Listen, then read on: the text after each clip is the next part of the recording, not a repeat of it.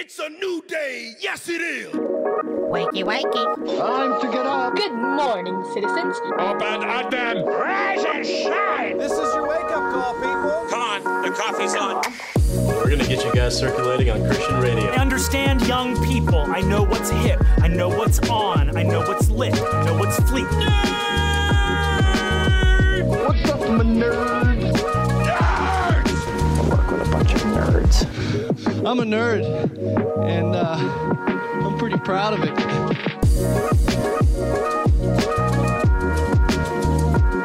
Rise and shine, nerds. Welcome to episode 418 of the Back Row Morning Show, a part of the Love Thy Nerd Podcast Network and the official exclusive morning show for LTN Radio. I'm Radio Matt, the station Manchester. Got a little ghosty there, didn't I? Radio. Halloween.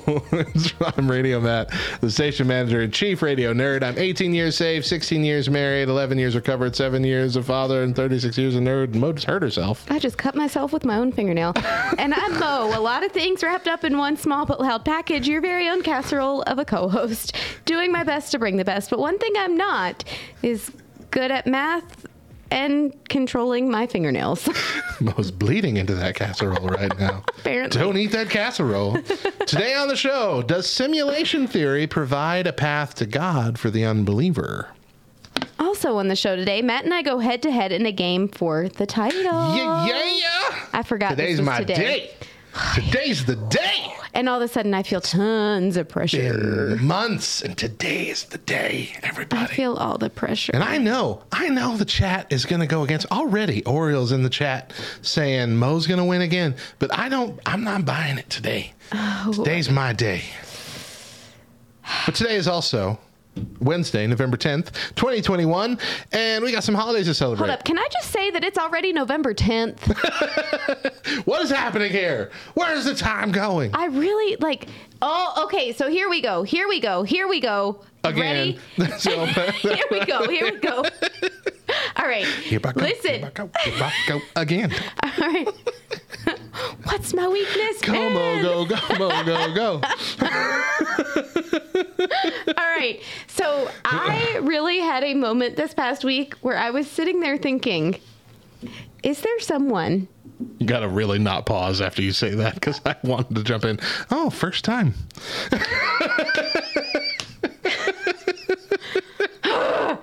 Where I was uh, sitting there thinking, gee. Already hit me there this week. is there somebody somewhere controlling like all the clocks? Like there's a master clock and they're controlling all the clocks. And when we're not looking, like they move it up ahead. and time truly is going by faster. If than- we're in a simulation, I know. That really like that went through my mind as I sat there thinking like, man, I feel like we where'd this day go? I know. I really do. Is am I insane? yeah, um, because perception of time is is is relative.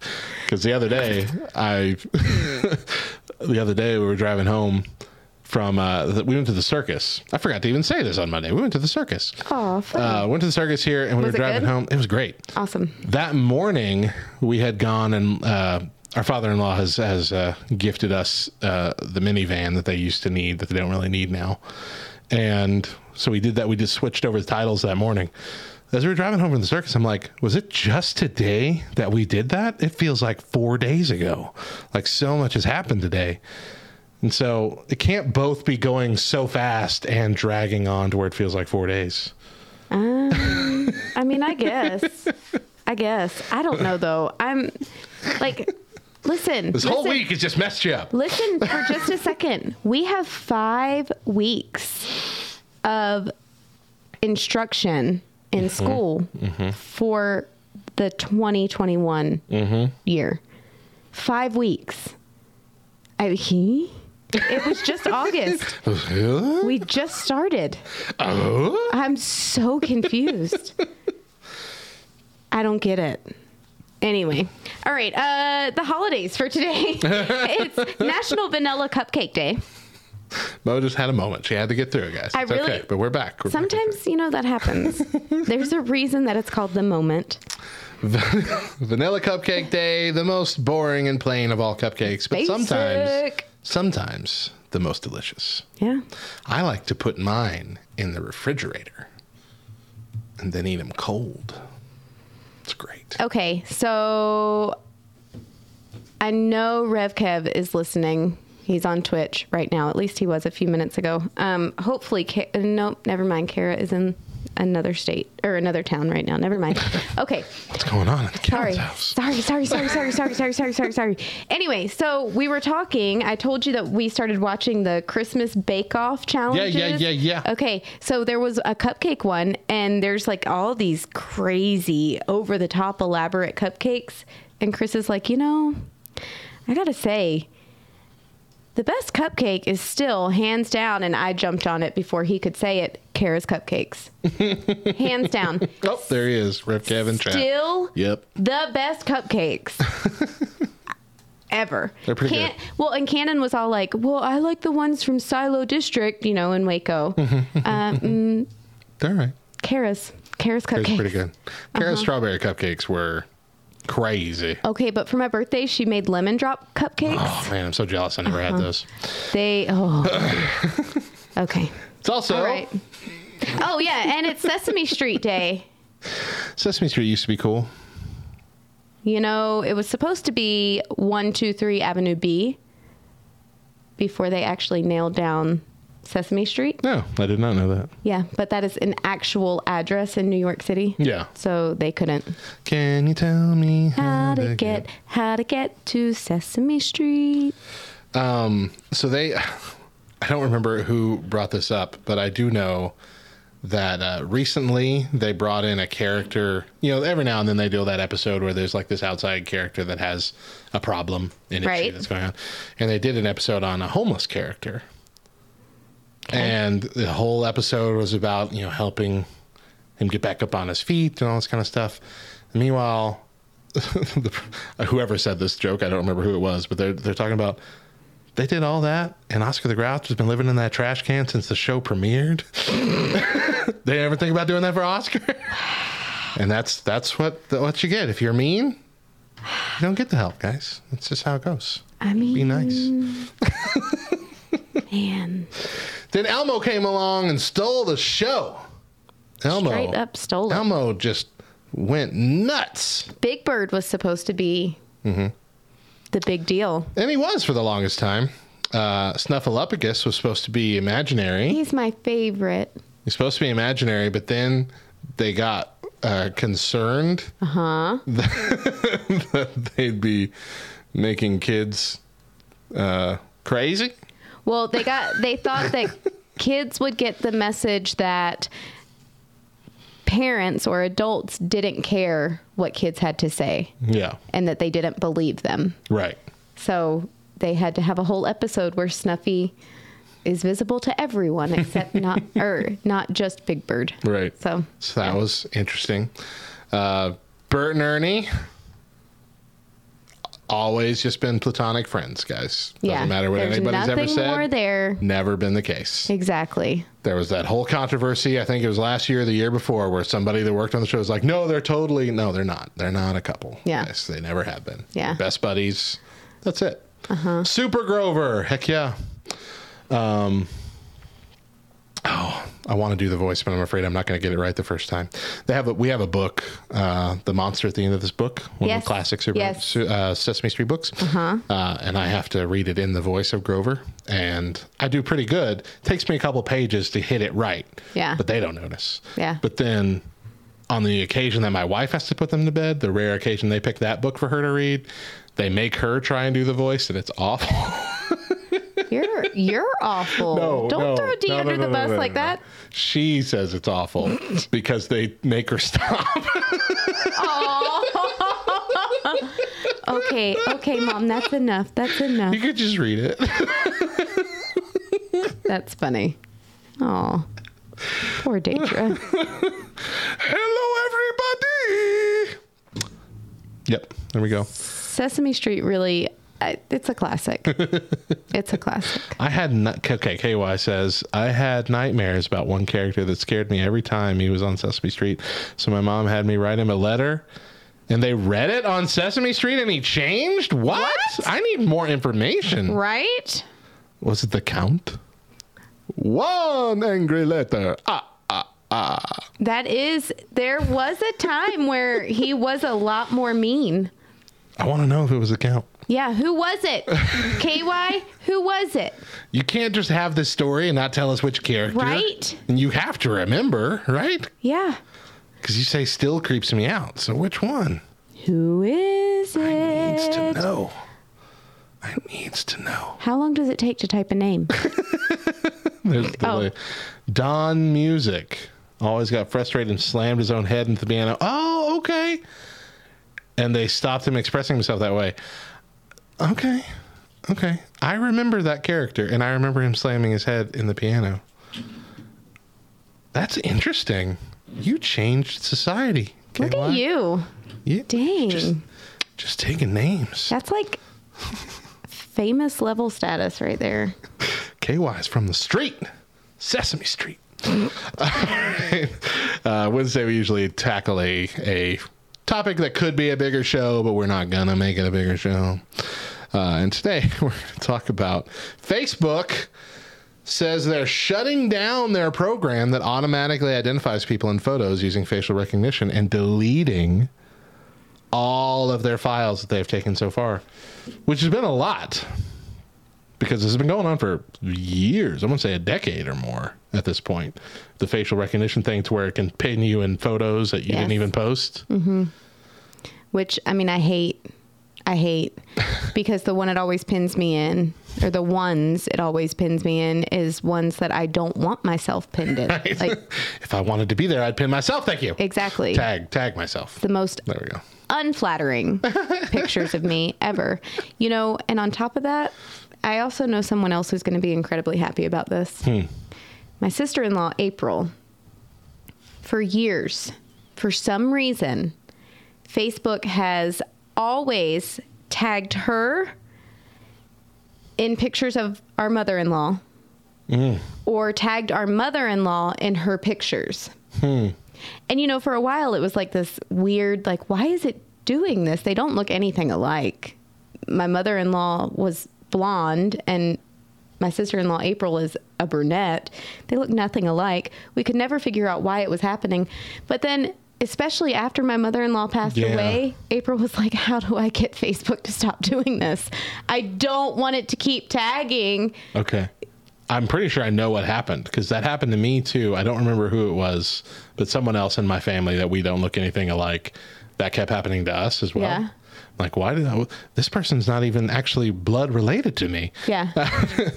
and it's because in one photo in the past where we were in the same photo, photo together, my mother had accidentally reversed the tags on us because it was asking ah. who's this person.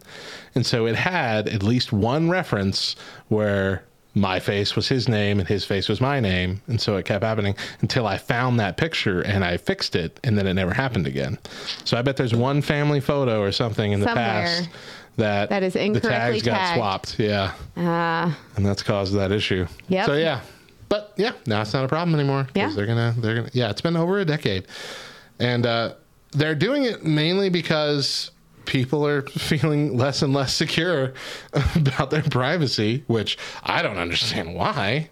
What's gone on in the last couple years? It makes us feel like we're not in control of our own lives. Jerome Pesenti, vice president of artificial intelligence at Facebook, announced the change in a blog post last Tuesday, citing the technology's possible negative effects as well as regulatory uncertainty as reasons behind the decision. He said, uh, There are many concerns about the place of facial recognition technology in society, and regulator, regulators are regulators. still in the process of providing a clear set of rules governing its use. Yeah, good to come to that realization 10 years later. Amid this ongoing uncertainty, we believe that limiting the use of facial recognition to, nar- to a narrow set of use cases uh, ca is appropriate. So, yeah. Uh, this also comes, of course, on the tail end of Facebook being just in the public eye and all the wrong reasons why. Uh, everybody's kind of upset with Facebook, especially politically. Like Republicans and Democrats both are upset with Facebook right now. So they they get I mean they get a lot of traction politically, and so they want to make some people happy. And uh, yeah, that's what they're going to do. So Facebook, it says Facebook will delete the facial facial scans of over one billion people, uh, or nearly one third of its users ba- user base. As part of the changes, the company will no longer automatically recognize people's faces in Facebook memories, photos, or videos, and it will no longer automatically suggest tags based on facial recognition. Well, So good good on them. for them. I still have to go and back up my pictures somewhere because I keep forgetting to do that. And then, of course, I got the metaverse coming out soon, which uh, is one step towards the Matrix, guys. I mean, it's we're all we're, it's it's happening. Here we go. We talked about it. It's coming. Here we go. But uh, let's take a break here. When we come back, uh, I'm back once again to battle for the championship. Yeah, you're probably going to win it this time. Stick around.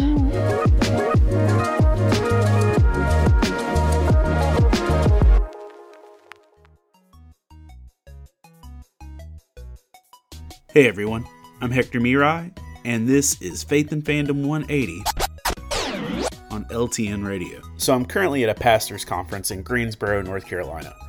Me and some other pastors from my staff are here, along with what feels like 43 million other church leaders. And I'm in this city for three days. So, something I like to do when I'm going out into other cities is to actually bring copies of my books and stickers and stuff like that, and basically just hide them throughout the city. Put it on social media, say, here's where the book is, you can go get it, and it's yours if you find it. I've done it at several cities throughout my state and some other states as well. And I really like doing it. It's just fun. It's a cool chance that if people actually read my books and I'm showing up in their area, it's a cool opportunity to kind of interact with them. But also, sometimes people that I don't even know find them, and you know, it's a cool experience that way. And so, one of the pastors that I know was with me last night when I was hiding one and posting it and stuff like that. And he's like, What if somebody that you don't know finds it? How do you know that you're actually doing something worthwhile with this? And the reality is, I have no idea who's going to find these things. Sometimes people find them instantly. Sometimes, you know, I never know if they're found. But that shouldn't stop me from actually trying to put it out there. And, you know, it reminded me of this parable that Jesus tells in Matthew 13. He tells this parable about what it's like to throw out seeds in the different soil that it lands on and the different effects the soil and weeds and stuff have. It's a long parable and there's a long explanation. But in Matthew 13, he really just goes into this. And in the end of the verse 23, Matthew 13, 23, he's summing it up as he's explaining it to the disciples. And he says, But the seed falling on good soil refers to someone who hears the word and understands it. This is the one who produces a crop yielding 100, 60, or 30 times what was sown. And the reality is, if we wait around to only sow seed where we're guaranteed to see good fruit come from it, we'll never sow seed because that's not how seed works. Me hiding some books in a city isn't gonna like save the world, but it's a seed. Having a conversation that might be awkward is a seed. The reality is, God wants us to be faithful to throw seeds and let Him do the harvest.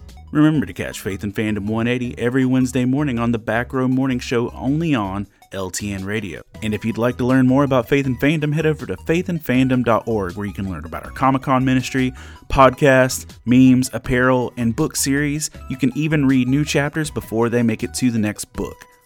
I'm Hector Miray, and thank you for spending the last 180 seconds with me.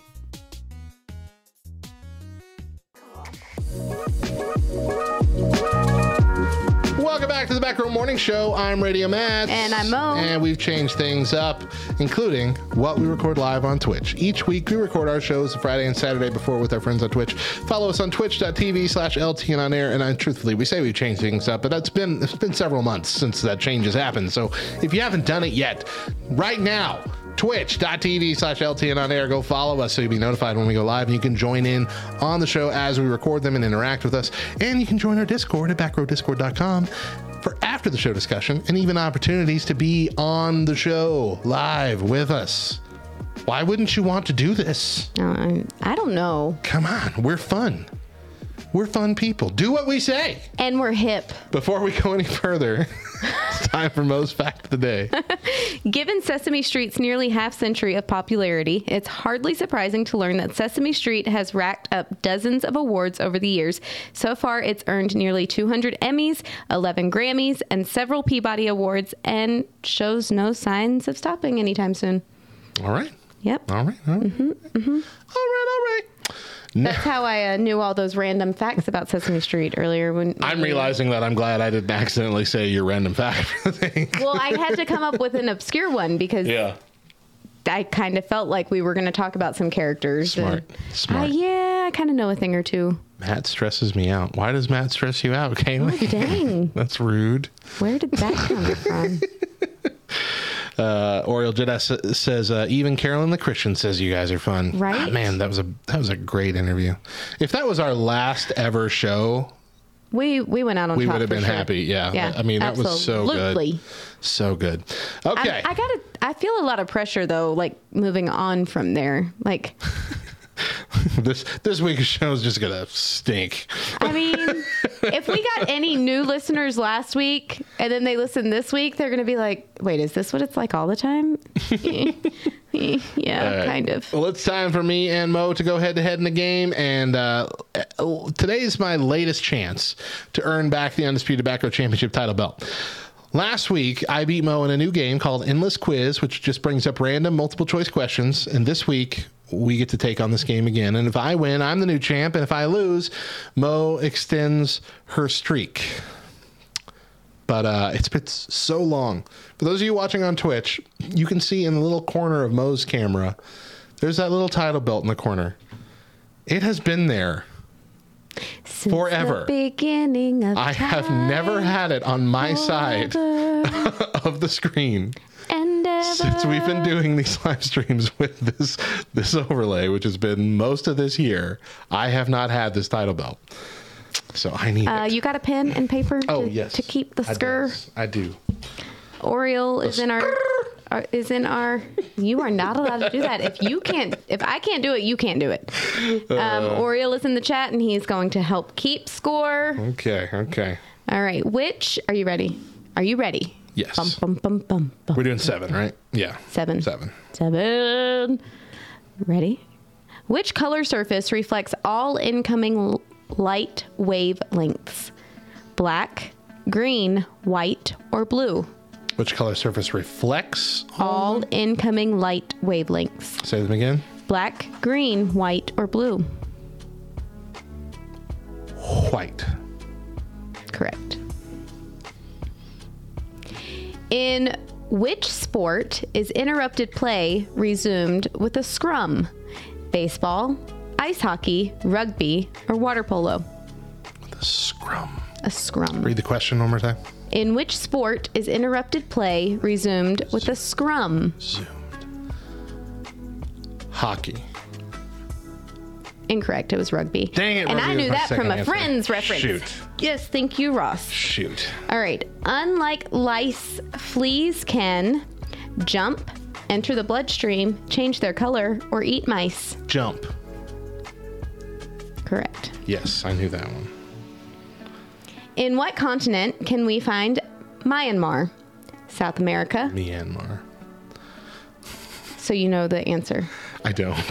South America, Africa, Europe, or Asia? okay, it's. I think it's either South America or Africa. Myanmar, Myanmar. Oh man, I'm split between those two. Hmm. South America. Wrong.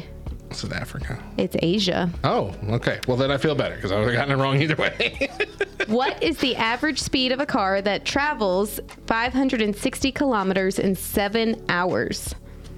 Okay, what is the average fair, I don't know what speed of a car that travels 560 kilometers in seven hours? 90 kilometers an hour, 60 kilometers an hour, 80 kilometers an hour, or 70 kilometers an hour? Okay, what were the? What's the question? One more time. 560 kilometers in seven hours. What's the average speed if you travel 560 kilometers in seven hours?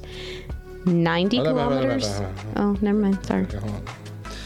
All right, hold on, hold up, hold up. Okay. I can get this. Hold on. Play play some music here. We got.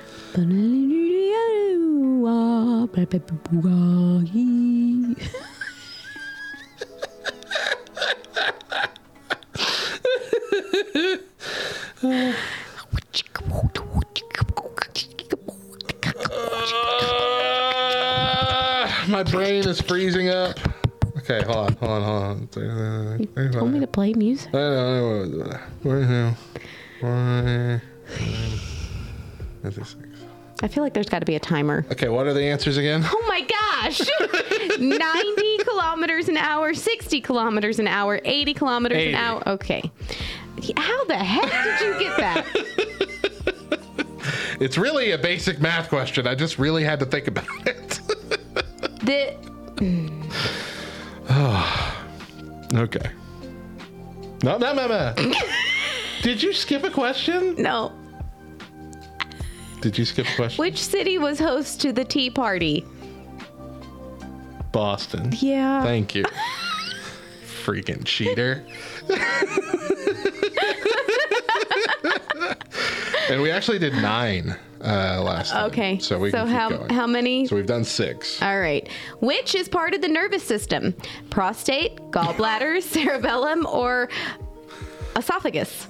Esophagus is not spelled the way that you would think it's spelled. Cerebellum. Correct. Yeah. Prostate. You don't like that word? Just thinking about it as a part of the nervous system grosses me out. Which is a tick-borne disease? Good. ah, quit hitting our table. Over you getting the easy questions. You give him all the easy ones. Hip, hip hop, hip hop anonymous. With tick-borne disease, come on. Malaria, something fever, the plague, or Lyme disease. Lyme disease. Yeah. Would have said malaria almost. What is special about the claws of cheetahs? They are semi retractable, no dew claw, only three tall toes, or they're covered with suberin? Suberin? Can I just read it? Semi-retractable, no dew claw, only three toes are covered with Subarin, Suber, Subarin, Subaru. Um, covered in a car. sure, that one. No, they're semi retractable. Okay, great. that was nine. All right. Good grief. Okay, I got six out of nine, which is worse than I did last time. Last time I got eight. So, My hand hurts now. all right. What is? It's a hard one, huh? Well, what a it might way not to be. start off. You might you might have been there. I don't know. What is the largest river in Alaska? The Bering or Bering, Yukon, Kuskokwim, or Kodiak? I don't think the Bering is a river. You know, I'm I'm really tapping into what's that show on the Discovery Channel about the crabs, where they. Anyway, Deadliest Catch. Thank you. yeah, I've never seen it. I guess You should watch it. You should watch it. we're in a game right now. Mo. Okay, what was the second and the last one? Yukon and Kodiak. I'm gonna go with Kodiak. Yukon Cornelius. It's the Yukon. Ah, seriously? According to the Big Bang Theory, what was the state of the universe before the inflation of space? Was it amalgamation, granularity, singularity, or telencephalon?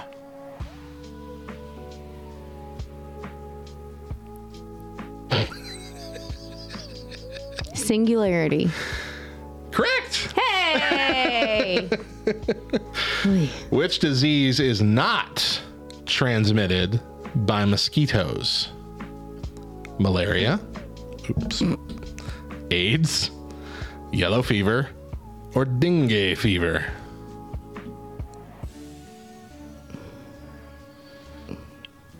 it's one of the fevers. Is it? Yeah. Is it?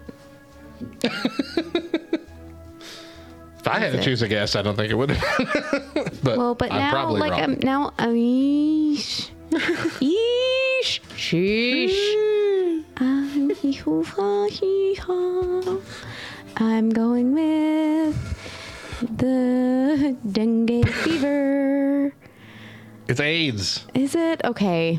See, so I remember, like when we were in middle school and high school, everybody was like, "You can." That was like a rumor, right? Yeah. And so then the second that I was like, it's one of the fevers, and you said, is it? And I was like, wait, I think that they proved that wrong. But now I don't want to say that and be dumb. All right. A mongoose is a fish, a bird, a reptile, or a mammal. Oh, okay. It's not a fish and it's not a bird, But it's got goose in the name. But I don't know if it's a reptile. Is Or, it a mongoose or a woman goose? I don't know if it's a reptile or a mammal. And I always got reptile and amphibian mixed up. Well, that's not enough. What's the stinking difference? um, oh One one is gosh, water based it- and the other's not. That's the difference. Is it? Is it? I don't know. I don't know. I don't know. I don't know. I don't know. Um, I'm gonna say it's a mammal. Good job. oh my gosh. Ooh, I get to say some words here. Oh, great. Women who breastfeed after giving birth have a longer period of leukorrhea, gonorrhea, amenorrhea, or diarrhea.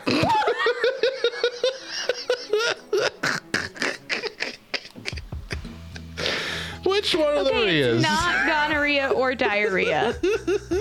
what was the other one? Amenorrhea. uh, amenorrhea and uh, leu- leukorrhea.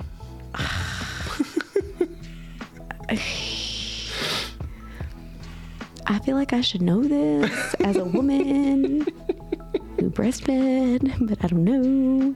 I'm gonna say amenorrhea. Correct. Okay. Okay, you're doing great. You're doing great. Three out of five so far. All right, you're you're on par with me. We were at the exact same level. All right, what is affected by scoliosis?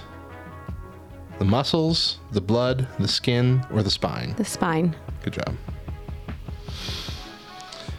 What does ice do in water? It floats, it sinks, it evaporates, or it becomes black. It floats.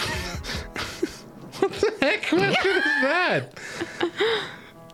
That's the easiest question that's ever been asked of anybody on the planet. So I just want you to know right there, you've got the easiest question as ever been asked. The Tea Party one was super easy. I could have easily forgotten that it was Whatever. Boston. No. But does ice float or turn black in water?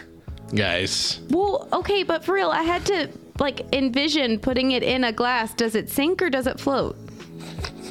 It floats. How how many years have you been drinking water? 36. Admiral and monarch are types of which group of animals? Butterflies, bears, penguins, or seals? Uh, I don't know. Butterflies. I do know you.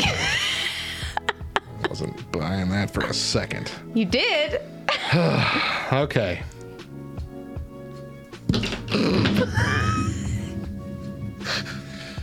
Forget this. I might not know it. Forget I this might not nonsense. know it. I might not know it. This is now the easiest question again I that's might, ever been asked. I asked. might not know it. Scarlet is a shade of what? Blue, green, gray, or red? Red. I'm gonna turn off my mic.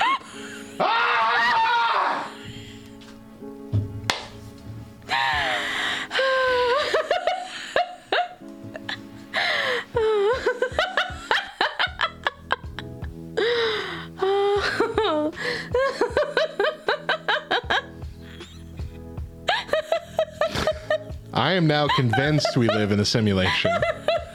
And whoever's pushing the buttons loves, loves this game he's toying with me with. Oh man. Okay, but listen, now you know exactly how I felt every time I went up against Kevin. Every single time. Every time. I'm sorry. You only went up against Kevin four times. Four. It felt like 400. I have gone up against you every three weeks for the last year and have won the first game, which it used to just be one game. That's the challenge, not you have to earn your spot. But to prolong this, I added that rule. And now I really regret it.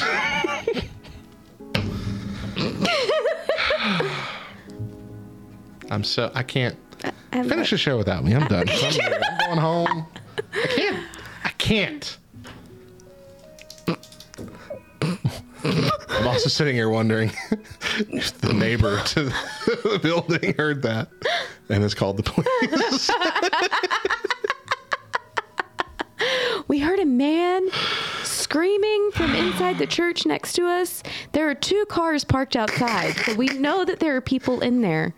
I saw a woman go in. I think she might have murdered the man. They're gonna come in and I would be like, listen, I didn't do anything. Nothing. And I'm going to be behind you going,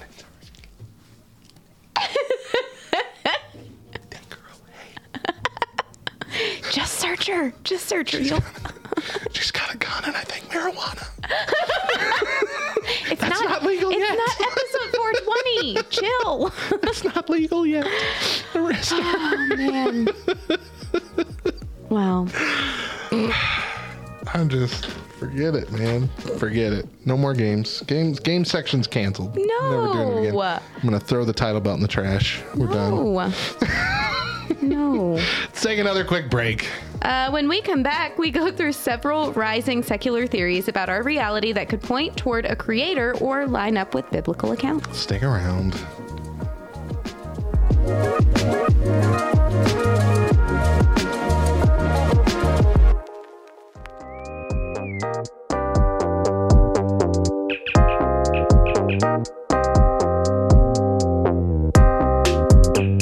This week in nerd history, broken windows.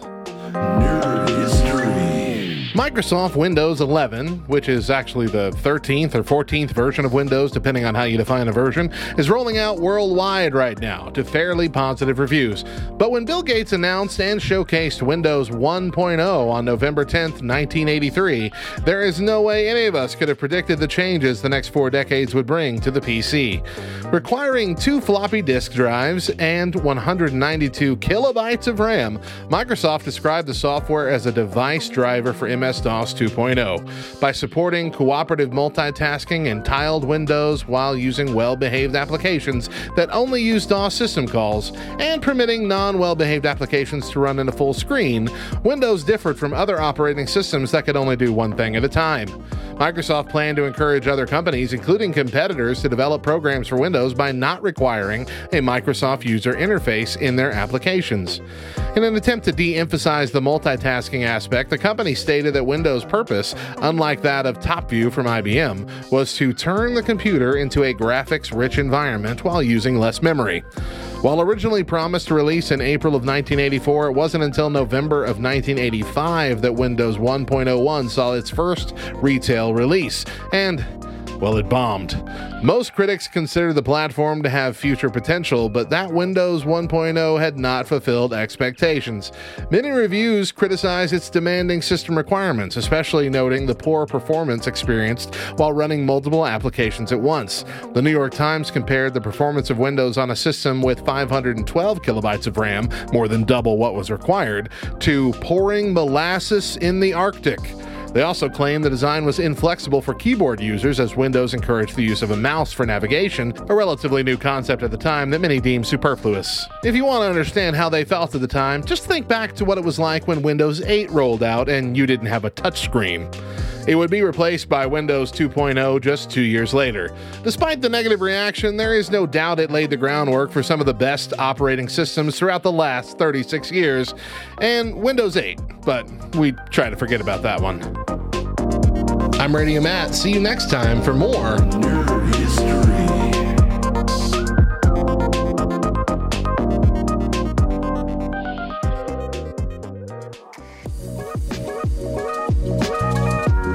Welcome back to the Back Row Morning Show. I'm Radio Matt. And I'm Mo. When today's show is over, make sure you check out lovethynerd.com. We've got amazing articles on all things nerdy, other podcasts and videos, and a lot more.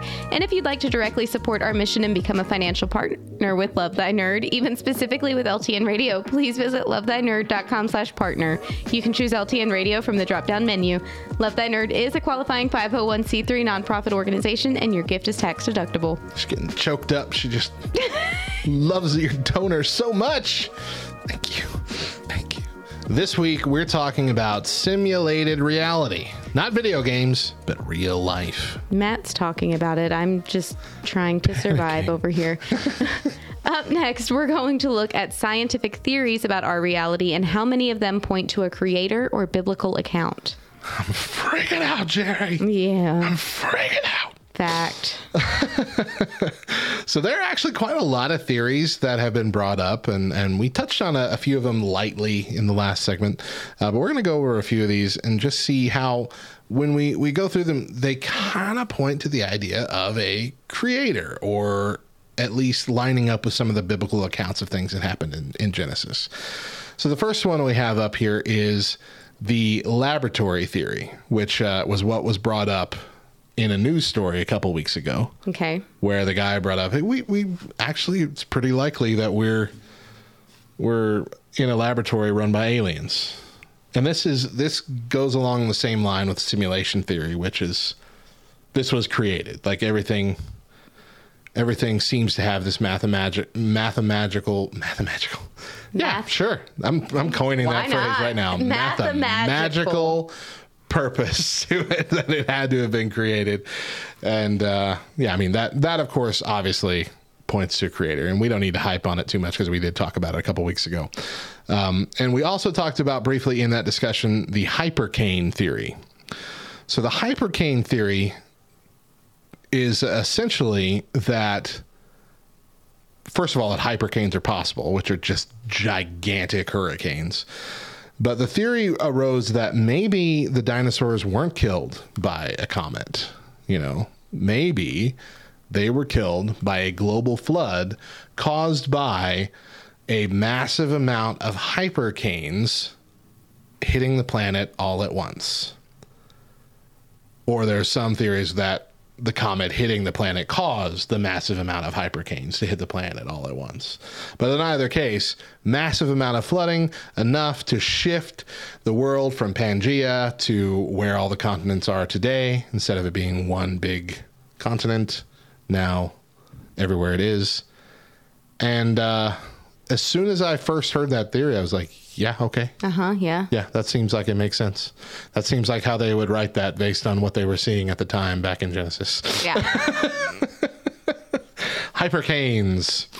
Uh, but anyway, that does point to a, a global flood. And, you know, there have been so many civilizations that were not Christian, that were in different parts of the world that have the global flood as a part of their oral and even like hieroglyphs and whatever history. Like there's there's many accounts in different civilizations throughout history of a global flood of some kind.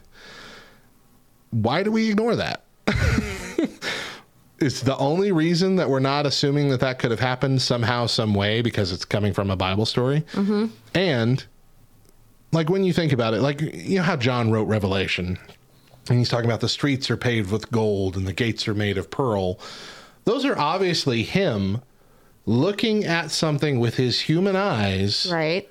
and trying to process and understand and then describe them in the ways that he understands already. Right. This very shimmery, whatever you know, could could look like the uh, Asgard road or whatever, but he's just seeing a big shiny roll. It's like it's like gold. It's shimmering, you know. Mm-hmm.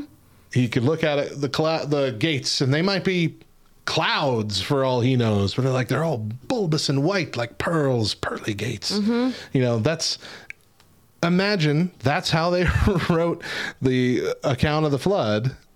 It's like, oh yeah, well God God told all the angels to cry and everything flooded. That's how we're looking at it from a scientific perspective. Like there's no way that could have happened. Yeah. But then this theory pops up giant global flood caused, caused by massive amounts of hypercanes that shifted the tectonic plates of the earth and moved continents and killed all the dinosaurs. Uh, okay. So are we back on the same page or what are we doing here? Are we still arguing? are we friends now? What's happening? Uh, all right. So let's move on to some of the newer stuff uh, that we have not discussed yet. First up is the fast forming Earth theory. So, this is an article from Science Daily. And it says the precursor to our planet, the proto Earth, formed within a, this is, of course, based on, you know, evolutionary understanding, formed uh, in a time span of approximately 5 million years, shows a new study from the Center of Star and Planet Formation and the Globe Institute of the University of Copenhagen. On an astronomical scale, that is extremely fast, the researchers, researchers explain. If you compare the solar system's estimated 4.6 years of existence within a 24 hour period, then the new results indicate that the proto Earth formed in what corresponds to about a minute and a half ago.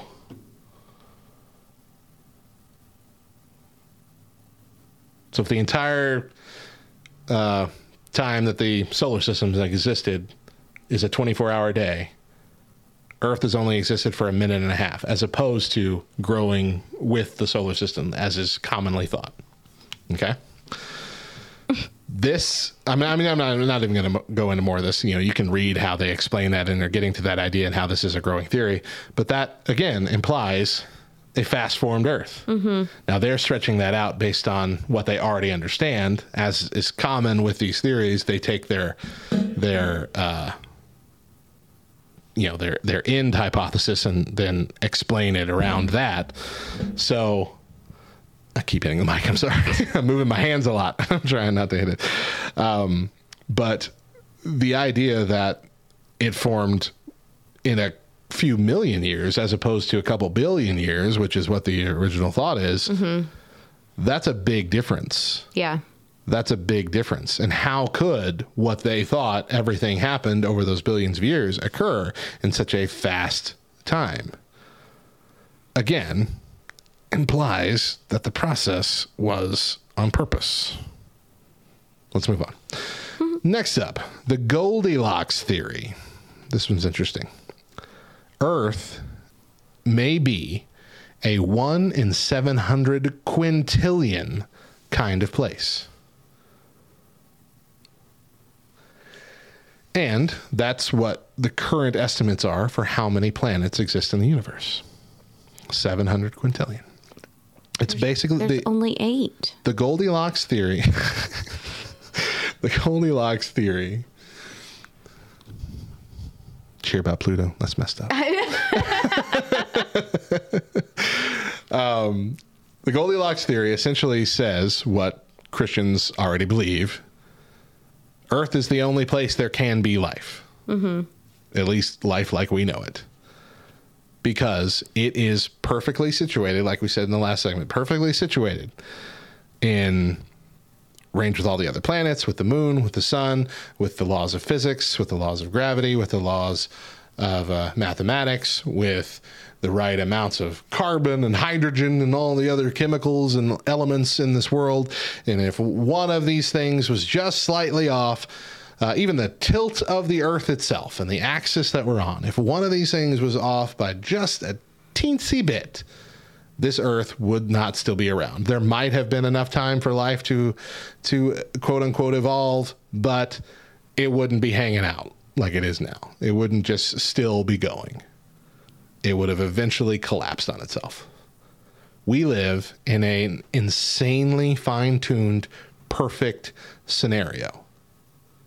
And therefore, it's very possible there are no other aliens, there is no other life, because we fit, we won the lottery, essentially. The biggest worst odds lottery there's ever been. Or, again, this was all on purpose, whether that be a simulation or God Himself. but this is what was supposed to happen. This is how God made things. Um, it's it's it really is that Earth is made just right for life, and so this is based on it's called the Goldilocks theory because Just right. yeah, not too hot, not too cold, not too anything else. We're just right, and it's very difficult to get everything right like this. So much so, it's quite possible we are the only ones that have. So when you think about the theory of there has to be other there has to be aliens, there has to be other planets like that, but then you realize the odds of how Earth would have come to form like this. It's just really easy now to say no, there probably aren't any other aliens. Right. It probably is just us. we have the uh, let's see let's go through some of the list of what we have. This is a good list about it. So the right ingredients. A planet needs liquid water an energy source and chemical building blocks like carbon oxygen hydrogen and nitrogen for for the life forms we're familiar with to thrive. The right crust. Gas giants and molten worlds not need not apply. Luckily earth possesses the suitable distribution of elements to ensure a hot metallic core and a rocky mantle the right temperature. The necessity for liquid water also means that planetary temperatures must permit the substance to retain its liquid form in some regions. The right moon. Our large moon ensures climate stability by minimizing changes in planetary tilt. If our planet didn't have a tilt, it wouldn't have seasons. Likewise, a severe tilt would result in extreme seasons. The right star. The sun provides Earth with the energy for life and is thankfully rather stable. Imagine baking a pot roast with an oven that might suddenly surge in temperature, die, or explode. It wouldn't work for your pot roast, and it certainly wouldn't work for life. The right core. Earth's solid inner core and liquid outer core play crucial roles in protecting life from deadly solar radiation. Differences in temperature and composition in the two cores, core regions drive the powerful dynamo, emitting Earth's protective electromagnetic field. The right neighbors. Jupiter shields Earth from constant stellar bombardment. Without the gas giant in the neighborhood, scientists predict that Earth would en- endure 10,000 times as many asteroid and comet strikes. In short, Earth contains all the ingredients and environmental necessities for life to emerge, plus the relative safety for it to evolve unmolested for hundreds of millions of years on end. I mean, when you list it out like that, And that's not even all of it, but those are the biggest things. yeah, it's to find an argument against it. Right. And at the same time, how much has to be perfect for you to not think there's a perfect creator of it? Mm-hmm. Right? Mm-hmm. The the idea one of, one of my favorite illustrations, I guess that that uh, we have for creation is like you know the Earth forming the way it is is like going into a junkyard and blowing up a pile of debris and that pile of debris makes a perfectly formed jetliner that can fly. Mm-hmm. You know what I mean? Mm-hmm. oh, and look, and we'll we'll talk about this a little at the end. I know there's a lot. There's a lot than just circumstantial uh, jokes like that between the creationism and evolution debate. There's there's a lot of stuff that's probably intermixed, and a little bit of it's right here and a little bit of it's right there. And like I said, a lot of that has to do with the fact that what's written in the Bible is written from kind of the perspective of how they understood what they were seeing or hearing to help us understand it. And so there might be some of some of it that's written one way that if we were to see it now, we would understand it a little bit differently. There's always got to be that room for error. And the same thing is true with evolution. I have been studying evolution, the current science for evolution, since I was in high school. Uh, every few years, I have a deep dive into it. And every few years, when I come back to it, a lot of it's changed. and we say that, oh, that's the scientific process. Okay, but how much do we have to have wrong over and over again before we're like, okay, well, let's look at some other theories, which is what is now starting to happen with all these different things here.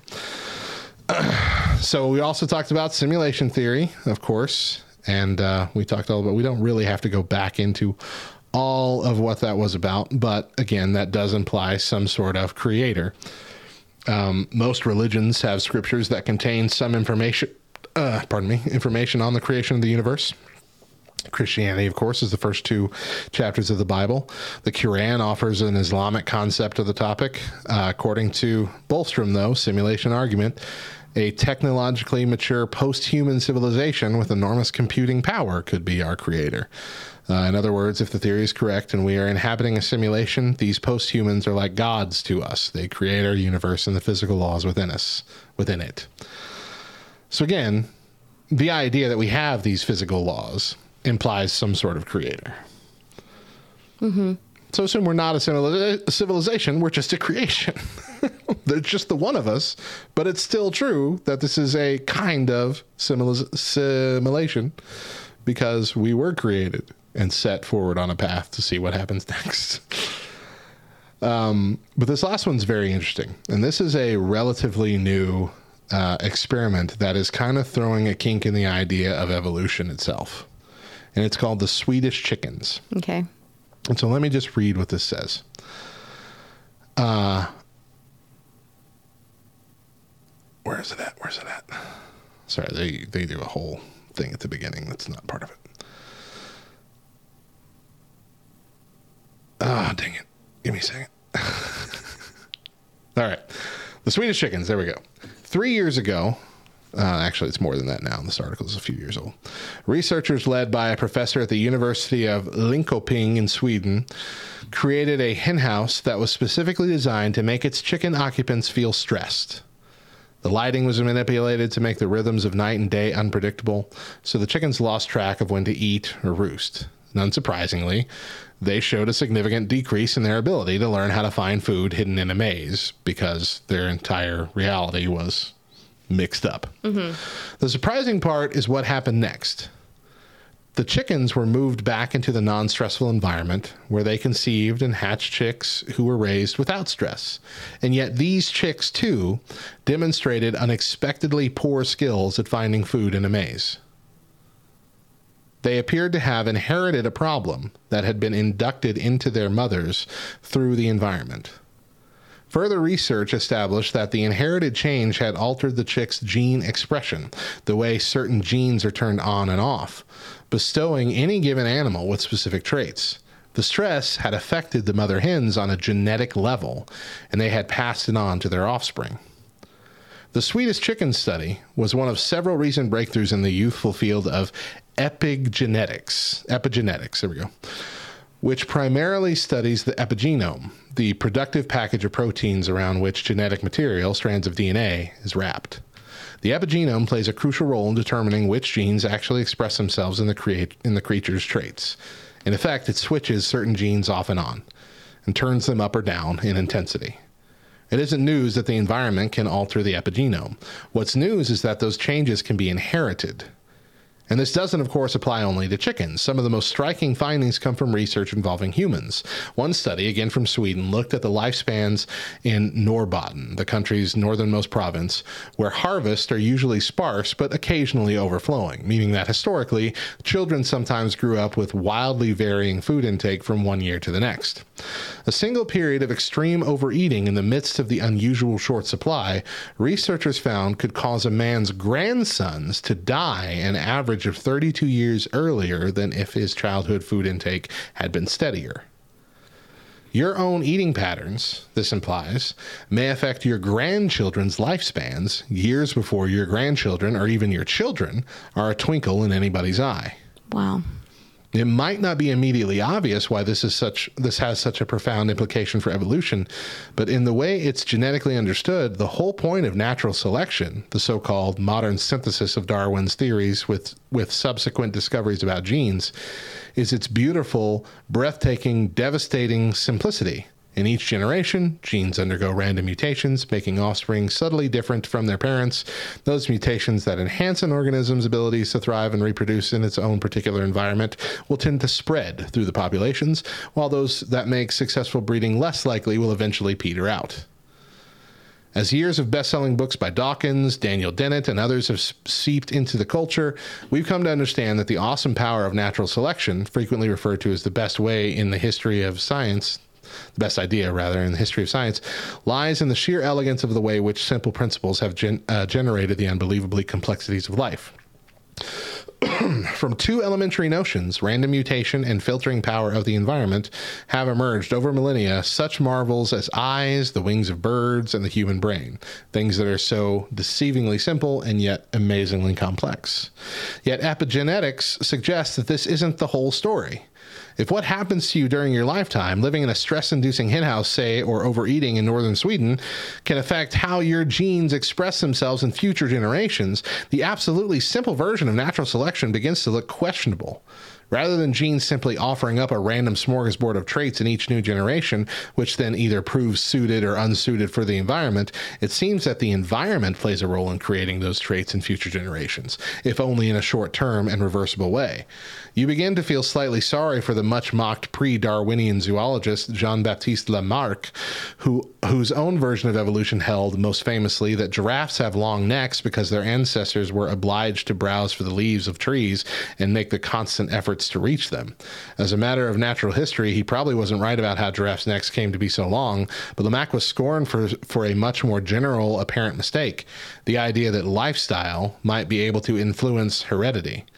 Today, any high school student knows that genes are passed on unchanged from parent to child and to the next generation and the next. Lifestyle cannot alter heredity, except now it turns out that it can. So, to an outsider, this is mind blowing. Since most of the history of life on Earth has been the history of microorganisms, the evidence for horizontal transfer suggests that a mainly Darwinian, account of evolution may be only the latest version applicable to the most recent, much more complex forms of life. Perhaps before that, most evolution was based on horizontal exchange, which gives rise to a compelling philosophical puzzle. If a genome is what defines an organism, yet those organisms can swap genes freely, what does it even mean to draw a clear line between one organism and another? If the very concept of an organism in isolation is still valid at this level. In natural selection, we all know the fittest win out over their rivals. But what if you can't establish clear boundaries between rivals in the first place? So, survival of the fittest, this whole idea that we've evolved because we've been the best. We've continued. We've continued to beat out over the the ones that are evolving in the wrong direction, the ones that are are mutating incorrectly. Now appears to not actually be possible. Because how could we distinguish when those traits that make us less so are passed on generations before we existed. Essentially saying this is throwing a big wrench into the idea of evolution. Now, this yeah. is not a Christian uh, scientist or anything. This is this is still a very much.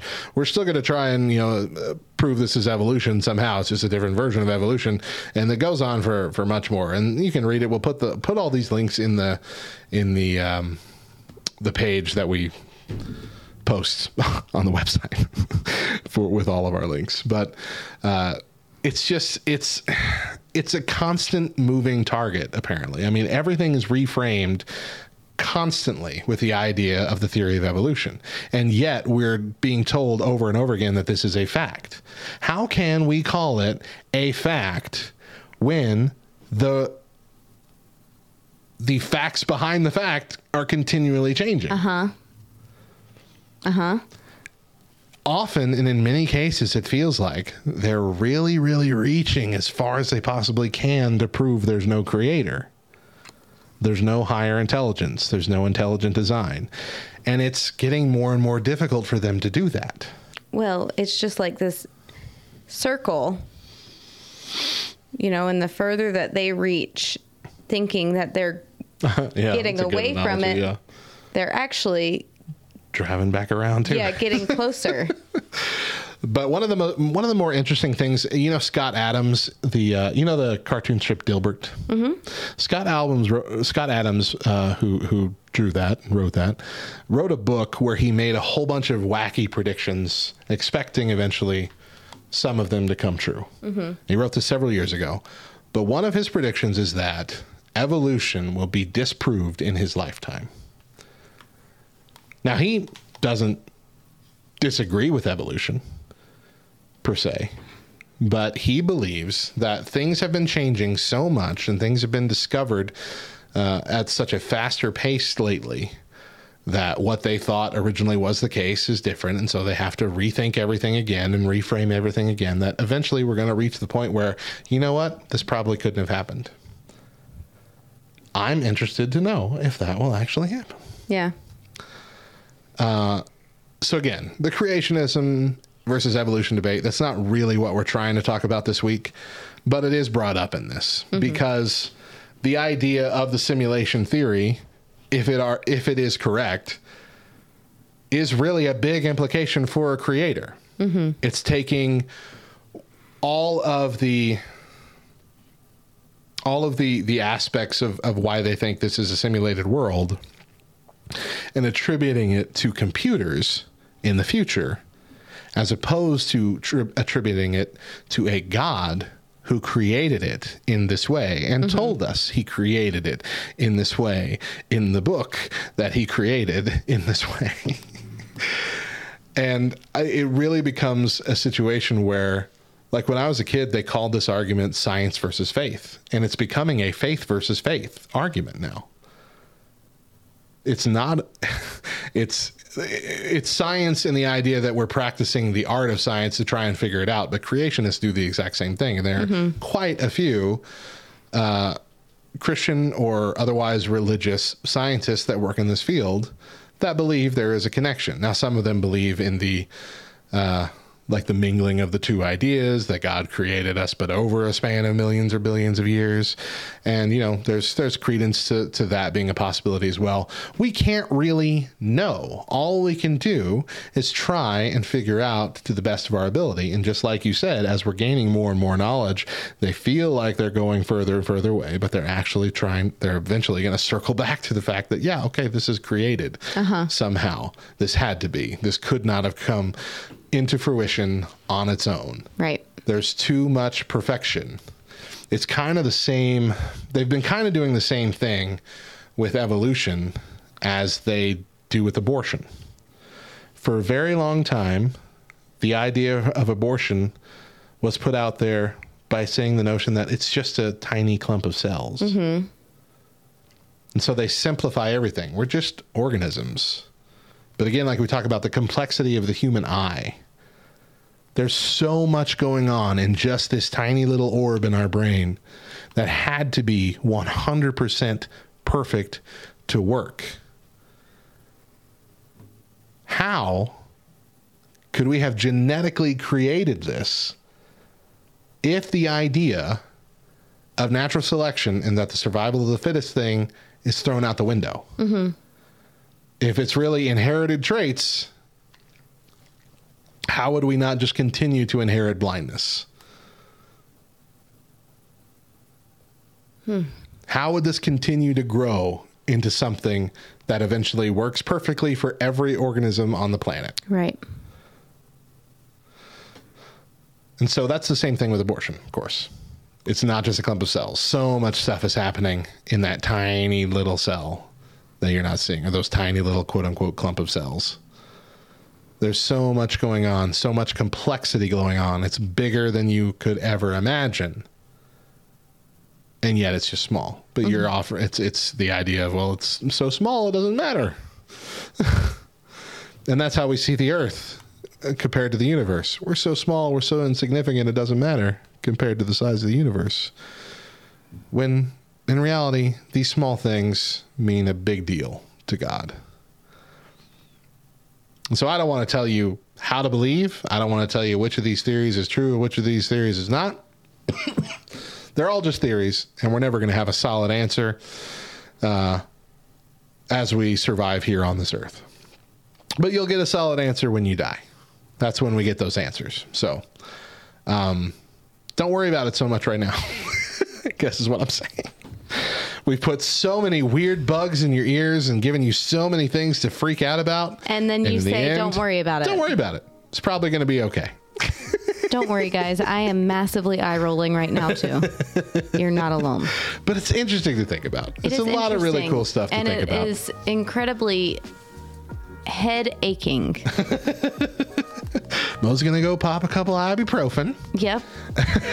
That's going to do it for our week of looking at the simulation theory and many other theories that stray from the norm about our reality. And while it's fun, or maybe terrifyingly fun, to think about this all being a lamer version of the Matrix, the truth is likely a lot simpler. We're going to take one last break. When we get back, we'll answer and ask us anything question. Stick around.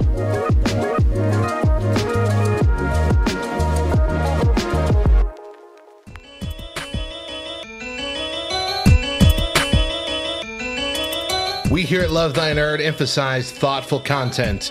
Visit lovethynerd.com for amazing articles and a whole network of podcasts. And follow Love Thy Nerd on Twitch, twitch.tv slash love thy nerd and twitch.tv slash LTN on air, where you'll find game streams, live podcast recordings, and more exclusive live interactive content.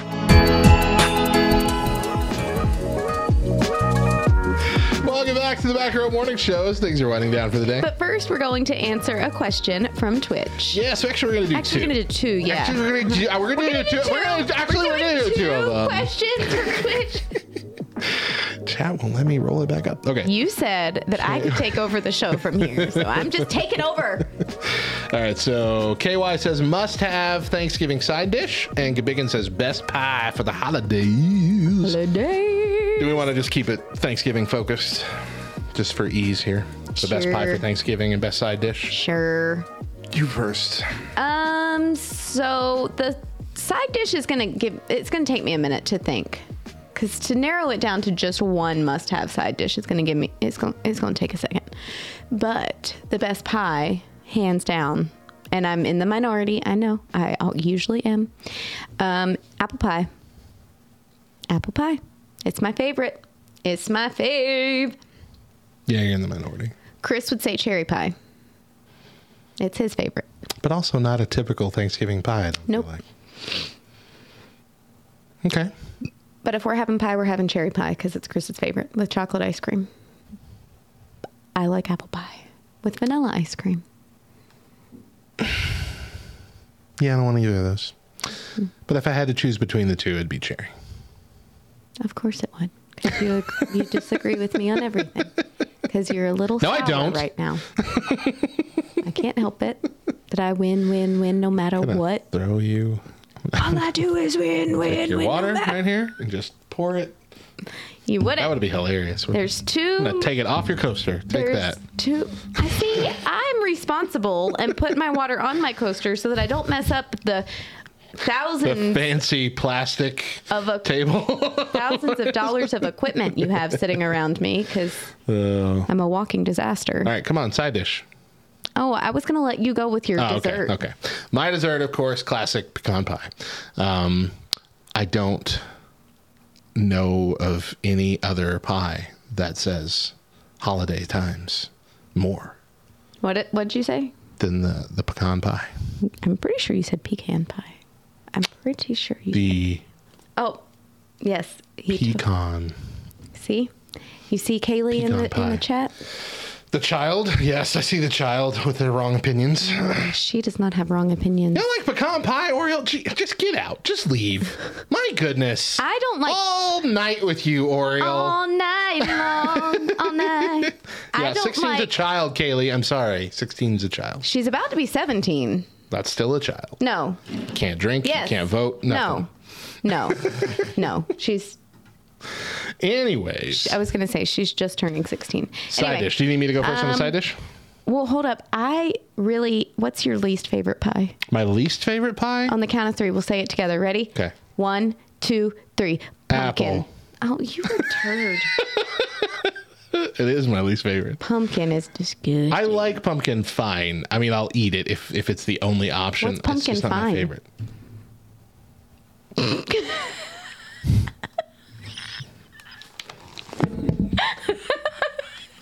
Walking out. Walking out, everybody.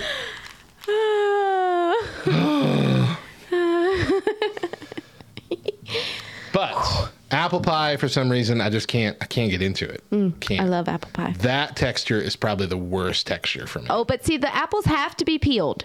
You cannot put unpeeled apples. Either in- way, Okay. Well. it's the apple part that. oh, I love it. it's apples I don't like. Did I say anything about the peels? No. Well, I mean sometimes. um. Okay. Side dish. Side dish. I. You know what? A lot of people are saying mac and cheese up in here, and that's not Yeah, wrong. It's not wrong, but I don't. If if it if I don't not- have mash. ma- If I don't have mac and cheese, then Mashed and cheese. mashed and cheese, then I don't feel like I'm actually missing anything. Yeah. Yeah. Because it's not a specific Thanksgiving thing. So I just gave way of what my side dish is, and it's mashed potatoes and gravy. Have to have them. Also, I guess I wouldn't consider that always just a, a Thanksgiving thing, but then thinking about it, that's the only time we ever make mashed potatoes. we never have mashed potatoes at our house. His eyes just. It's just Thanksgiving. and I love them. Why don't we have them all the time? They're available all year round. Yeah. It's not like the the yams that only come in the Oh, big I crates love- during Thanksgiving. Okay, but I love the little frozen patty yams that come in the frozen section.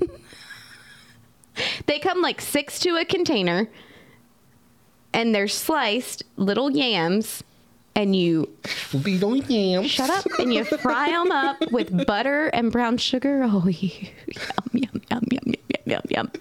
yum, yum, yum, yum, yum, yum, yum. Anyway, uh, um, mashed potatoes. So we. I like mashed potatoes a lot. Thanksgiving is the only time that we do real mashed potatoes and not mm-hmm. instant mashed mm-hmm. potatoes. Mm-hmm. Peels in or not?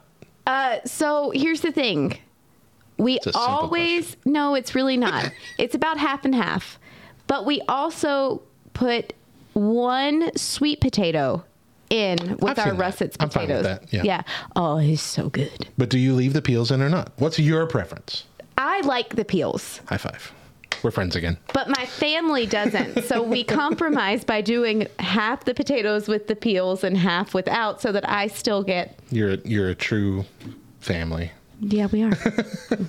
All right. So my favorite side dish, uh, I've told you about a billion times, and I'm sure I've said it on the podcast a billion times. But it's one that I hated for like 15 years, and then suddenly out of nowhere, and I tried it every year. Every single year I tried it because I wanted to like it because it's my entire uh, wife's family's favorite. It's Armenian, Armenian rice. rice. Uh-huh. It is white rice cooked in beef bouillon with uh, bacon and onion. It's simple, it's delicious. But for the longest time, I hated it and I could not make myself like it. And then it just clicked one year, and now I love it. And I eat as much of it as I can every Thanksgiving. Never heard of it before meeting this family. Haven't heard of it anywhere else. Nobody Yeah. I've ever talked to has ever heard of it. Yeah. But it's great. I, it just really at this point needs to be called Vassar rice because that, that's all it is. Corn pudding? Oh, gosh, I'm sorry. That was a real one.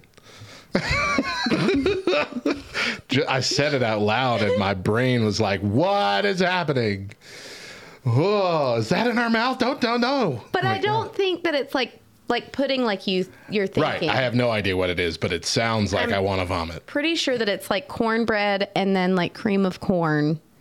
No, that's worse than what I oh, thought. Oh, see, we make our cornbread with a can of cream of corn. And okay, but that's different because you're cooking it, right? The what I envisioned was Okay, never- pan of cornbread, dump a can of cream corn on top of it. No. Maybe. Like Jello. Oh, not like Jello. Yeah, I know. yeah, it, took off. me, it took me a minute Uh, too. I didn't uh, see the the knot. I just separation. saw the no, like Jello, and I was like, oh, oh, oh. corn Jello. Mm-hmm. oh gosh, Yeah, I, I know you haven't heard of what Armenian rice is. Nobody has, but it's Yeah. great. You should try it. It is I'll send you the recipe. I should post the recipe. I don't understand why I haven't ever done that before. Yeah, so Oriole says in chat he's not a fan of corn, and I just got to know. I mean, is it is it because you chew it, you swallow it, you know that you've destroyed it in the digestion process, but you know when you see it again, Where are you going with this? it's It reforms magically itself. put back together. I'm surprised it's not back on the cob. One of life's many mysteries. How does it happen? How does it happen? Can I answer? Speaking of many mysteries, can I answer one of the world's biggest mysteries? Yes, please do. Okay. What's the laundry mystery that everybody has? Why do you only lose one, One sock? sock. Yeah. You don't. If you lose both socks, you just don't know about it.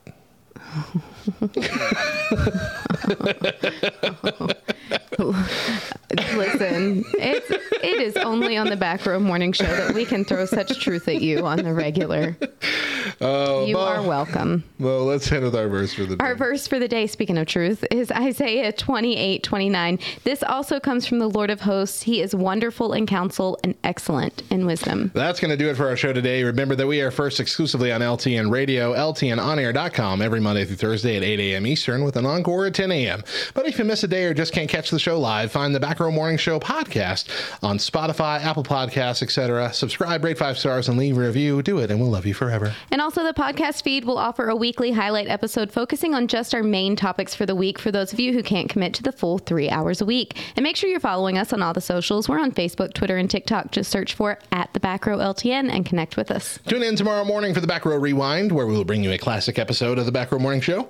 And we will be taking a few breaks over the next couple months, so shows won't be coming in as fast or regularly. But uh, our next new show will be on Thanksgiving Day. It's going to be our Thanksgiving Day special. It will air during the normal morning show times at 8 a.m. and 10 a.m. Eastern, and again at 6 p.m. Eastern at the evening time. Uh, if you would like to be a part of this special episode, then go follow us again at twitch.tv slash LTN on air for when we do our live recording, and that's going to be on Friday, November 19th. This Twitch special will feature extra content that won't make it to the radio or the podcast, uh, and maybe some more Twitch interaction than normal.